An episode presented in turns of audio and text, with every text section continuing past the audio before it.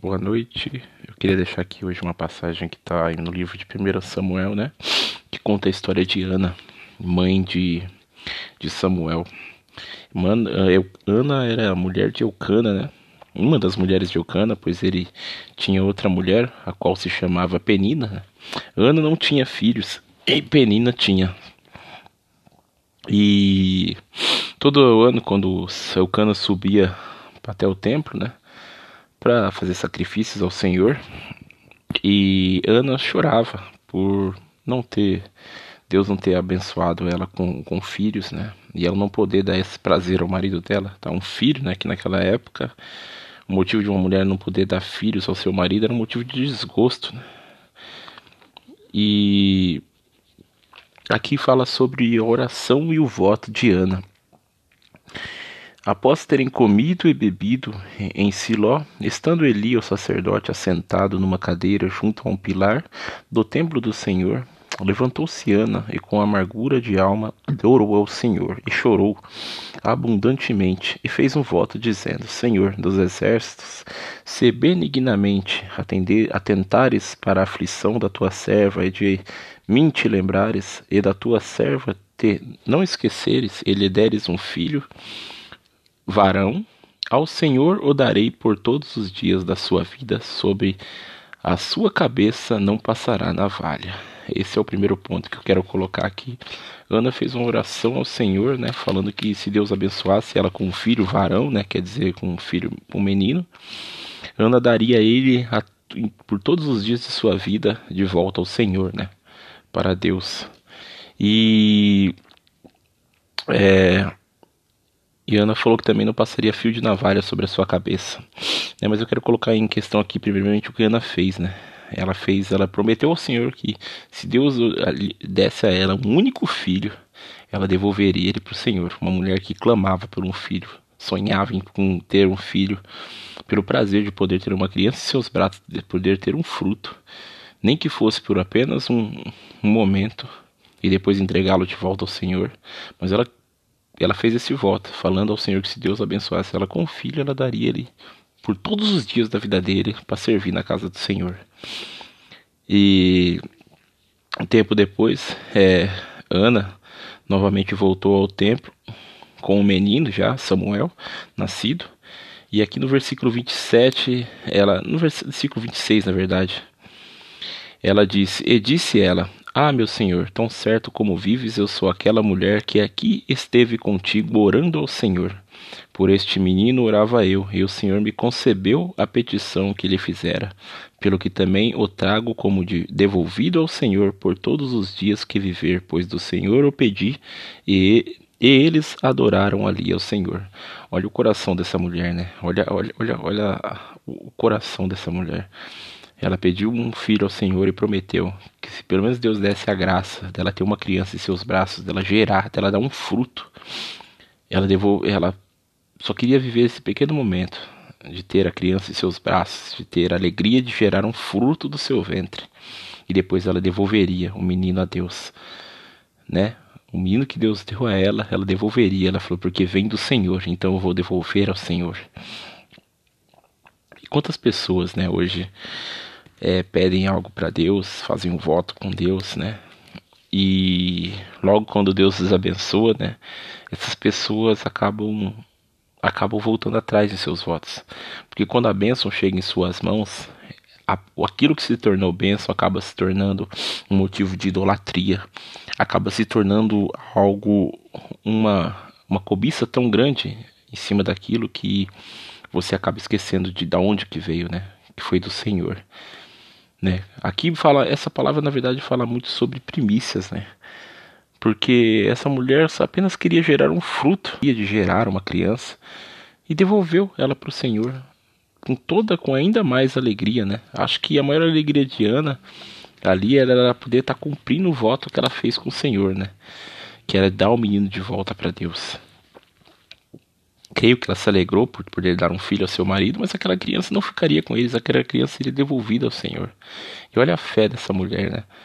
Olha a, como essa mulher respeita as primícias, né? E aqui no versículo 21 do capítulo 2, a gente vê que com Deus a gente nunca tá perdendo, né? Porque pensam assim, nossa, a mulher orou tanto por uma criança e Deus deu. E ela levou essa criança até o templo e deu essa criança para que ela servisse ao Senhor todos os dias da vida dela. Ou seja, ela não ia ficar vivenciável, o filho crescer.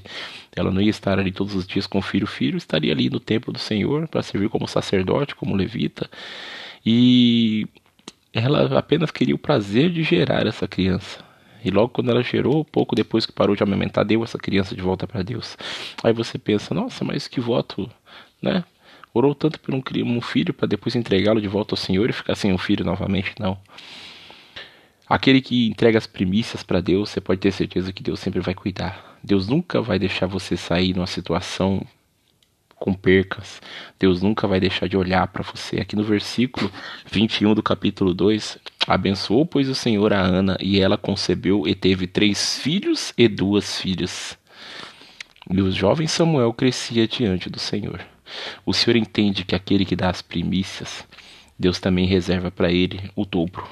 Olha só, a mulher pediu um filho para Deus. Deus deu esse filho até ela e ela entregou de volta ao Senhor, cumprindo um voto e reconhecendo as primícias. Ela era o primeiro, e o primeiro ela deu de volta para Deus. E Deus o acrescentou mais cinco filhos na vida de uma mulher que não podia ter nenhum. Ou seja, Ana gerou seis filhos, e mais sendo que o primeiro ela entregou de volta ao Senhor, porque sabia que tudo vem do Senhor. E Deus o abençoou com mais cinco. Para muitos, o voto de Ana era loucura. Ela poderia ter muito bem, quando pegado o filho nos braços e falar assim, não, não vou devolver, não vou dar ele para o templo, não vou dar ele para que ele sirva ao Senhor, vou ficar com meu filho, ver ele crescer, cuidar dele, ter alegria de ter um filho. Se Ana tivesse pensado assim, talvez até ela poderia ter se tornado maldita, né? Porque diante de Deus ela fez aquele voto né? em, em, em Eclesiastes fala que antes não faça um voto do que faça e não cumpra. Não é verdade? Quantas vezes nós não fazemos votos com Deus em busca de algo, seja um emprego, seja um, um casamento próspero, seja é, uma promoção no trabalho, a conquista de, um, de uma nova etapa das nossas vidas, né? entrar numa faculdade. E Deus nos abençoa. E assim que Deus nos abençoa com essa situação, nós viramos as costas para Deus. Porque se Deus quantas pessoas eu conheço ou conheci, ou muitas vezes até experiências minhas quando era mais novo. A gente pedia tanto emprego para Deus, orava, fazia jejum, fazia votos e alianças com Deus. Quando Deus agraciava com esse emprego, eu começava a olhar para o emprego, para o dinheiro que eu estava ganhando, né, para a situação boa que eu estava, que eu não estava mais passando por aquela situação de aperto, de desemprego, de falta de dinheiro, e acabava esquecendo de Deus. Lembrava do voto e fingia que Nunca tinha feito voto algum, Senhor. Por quê? Porque não sabia, não soube entregar as primícias para Deus. Não soube entregar as primícias para o Senhor. Quando conseguiu a bênção, a primeira coisa que fez foi virar as costas para Deus. E aquilo que era bênção acabou se tornando maldição. Quantos jovens eu conheci na minha vida, na minha vida cristã, na minha vida com Deus, que e acabaram, muitos deles queriam um relacionamento, um emprego, um carro, uma condição melhor, uma faculdade. E logo quando Deus os agraciou com isso, em vez de olhar, saber que aquilo vem de Deus e volta para Deus, como como não você pensa assim, Deus me abençoou com um emprego, dê de volta ao Senhor como como agradecimento, alegria, fidelidade, prostrado ali todos os dias na casa de Deus, mas não. Muitos desse emprego começaram a ganhar dinheiro, a situação melhorou, tinham dinheiro no bolso para viver novas experiências, ir em novos lugares. Pouco a pouco o Senhor foi virando apenas uma, um esquecimento na vida desses jovens e acabaram se perdendo no mundo ou vivendo vidas distantes de Deus, né? Sabemos que nem todos que estão no mundo estão presos a vícios, a drogas, bebidas. Pessoas às vezes são pessoas de bom caráter, de boa índole, mas ainda assim lhes falta Deus, né? Porque não podemos buscar nos homens aquilo que só Deus pode nos dar. E quantos, diferentemente de Ana, não souberam, assim que foram agraciados com a bênção do Senhor, dar de volta ao Senhor, né? Aqui Ana, aqui é muito sobre essa palavra para mim fala muito sobre primícias, dar o primeiro para Deus. O primeiro filho de Ana ela devolveu ao Senhor e Deus, Deus deu a ela mais cinco filhos. Né? Às vezes não entregamos nem a primícia do nosso dia para Deus, né? Acordamos, a primeira coisa que nos preocupamos é se se vamos conseguir pegar o ônibus. É uma preocupação boa, né? Que bom cristão não deve chegar atrasado no trabalho ou na escola, deve ter compromisso com seus horários. Mas antes disso, você não lembra de acordar um pouquinho mais cedo, fazer uma oração, ler um versículo da Bíblia, fazer um devocional ali de manhã, pedindo a Deus, entregando as primícias do seu dia a Deus, para que o decorrer do seu dia Deus esteja com você, né? Como numa palavra anterior eu falei, há muitos que estão por Deus e há muitos que estão com Deus. Quando você sair da sua casa com Deus, você pode ter certeza que você vai estar pronto para enfrentar todas as batalhas gigantes do seu dia, do dia a dia, do cotidiano, as situações adversas que vão surgir, não é verdade? Às vezes, cinco minutos que você acorda mais cedo para fazer um pequeno devocional ali com Deus, um momento de oração e de leitura, fazem toda a diferença no seu dia e na sua semana você pensa, ah, se eu acordar meia hora antes para orar, para fazer um devocional, é meia hora que eu deixo para de dormir, né, descansar um pouco. Aí no decorrer do dia eu vou estar tá cansado, com sono, essa meia hora vai fazer diferença. Realmente, mas essa meia hora com Deus eu garanto que vai fazer uma diferença ainda maior na sua vida. Meia hora que você acorda mais cedo, dedica um tempo de leitura na Bíblia, nem que seja breve, ou uma oração. Necessariamente não necessita ser meia hora, aquilo que Deus colocar no teu coração, às vezes 10 minutos entendeu? Mas é entregar as primícias para Deus. Ou até se você acordar no seu horário normal, enquanto você se arruma ali, escova os dentes, entrega aqueles primeiros momentos do seu dia para Deus, a fazer uma oração, um agradecimento, colocar o seu dia nas mãos de Deus para que Ele seja o guia do, do teu dia, da tua semana, não é verdade? Quando entra na casa de Deus, antes de você ficar lá batendo papo com os irmãos, onde ficar ali conversando um pouquinho antes do culto, entrega suas primícias, entrega a primícia do culto para Deus. Entra ali antes de começar o culto. Se chegou mais cedo, faz uma oração, lê um pouco, medita um pouco na palavra, vai entrando na presença de Deus antes mesmo do culto começar, vai preparando o ambiente, preparando o teu coração que eu garanto para você que você não vai estar tá perdendo. Lá na frente, Deus vai te entregar algo mais. As grandes revelações são dadas àqueles que, primeiramente, antes de qualquer coisa, se colocaram diante de Deus, entregaram para Deus tudo, a primícia do seu dia, do seu culto.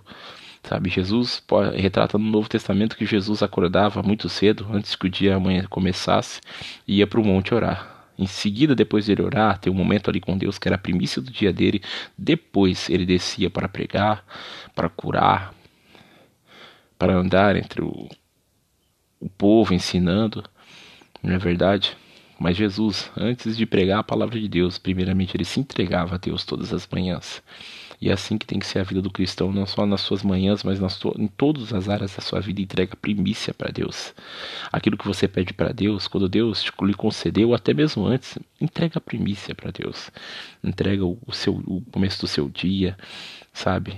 Chegou ali no culto, Entrega ali os primeiros momentos, até mesmo antes de começar o culto para Deus. Seja um homem de primícias. Aprenda a entregar aquelas a, a primícia a Deus, o primeiro a Deus, o primeiro momento do seu dia. Que você pode ter certeza que Deus irá lhe honrar muito lá na frente. E nem só pensando em Deus honrar, ou em Deus nos dar algo, mas a proteção que vem do Senhor. E é importante também darmos o primeiro para Deus. Ana que reconheceu que tudo vem do Senhor. Tudo na vida do cristão vem do Senhor. Não vem do teu braço, não vem do teu esforço, porque se Deus não te desse te dado saúde, força, vitalidade, você não poderia conquistar nada. Então tudo, primeiramente, vem do Senhor. A tua vida veio do Senhor. Você tem que ser grato por ela. Você só está aqui hoje porque não foi porque seu pai e sua mãe coabitaram, tiveram um relacionamento e você nasceu, mas antes Deus permitiu que você nascesse e criou um propósito para você antes mesmo de você nascer. Então hoje entrega a tua vida nas mãos de Deus, as tuas primícias. Deixe Deus em primeiro lugar na tua vida. E quando fizer uma aliança com Deus, cumpra assim como Ana fez, e Deus a honrou grandemente. E o filho de Ana também foi uma bênção na mão do Senhor. Que aquilo que você pede para Deus, quando você entrega para Deus as primícias, também acaba se tornando uma bênção, não só para você, mas para as pessoas à tua volta. Amém? Tenha uma boa noite.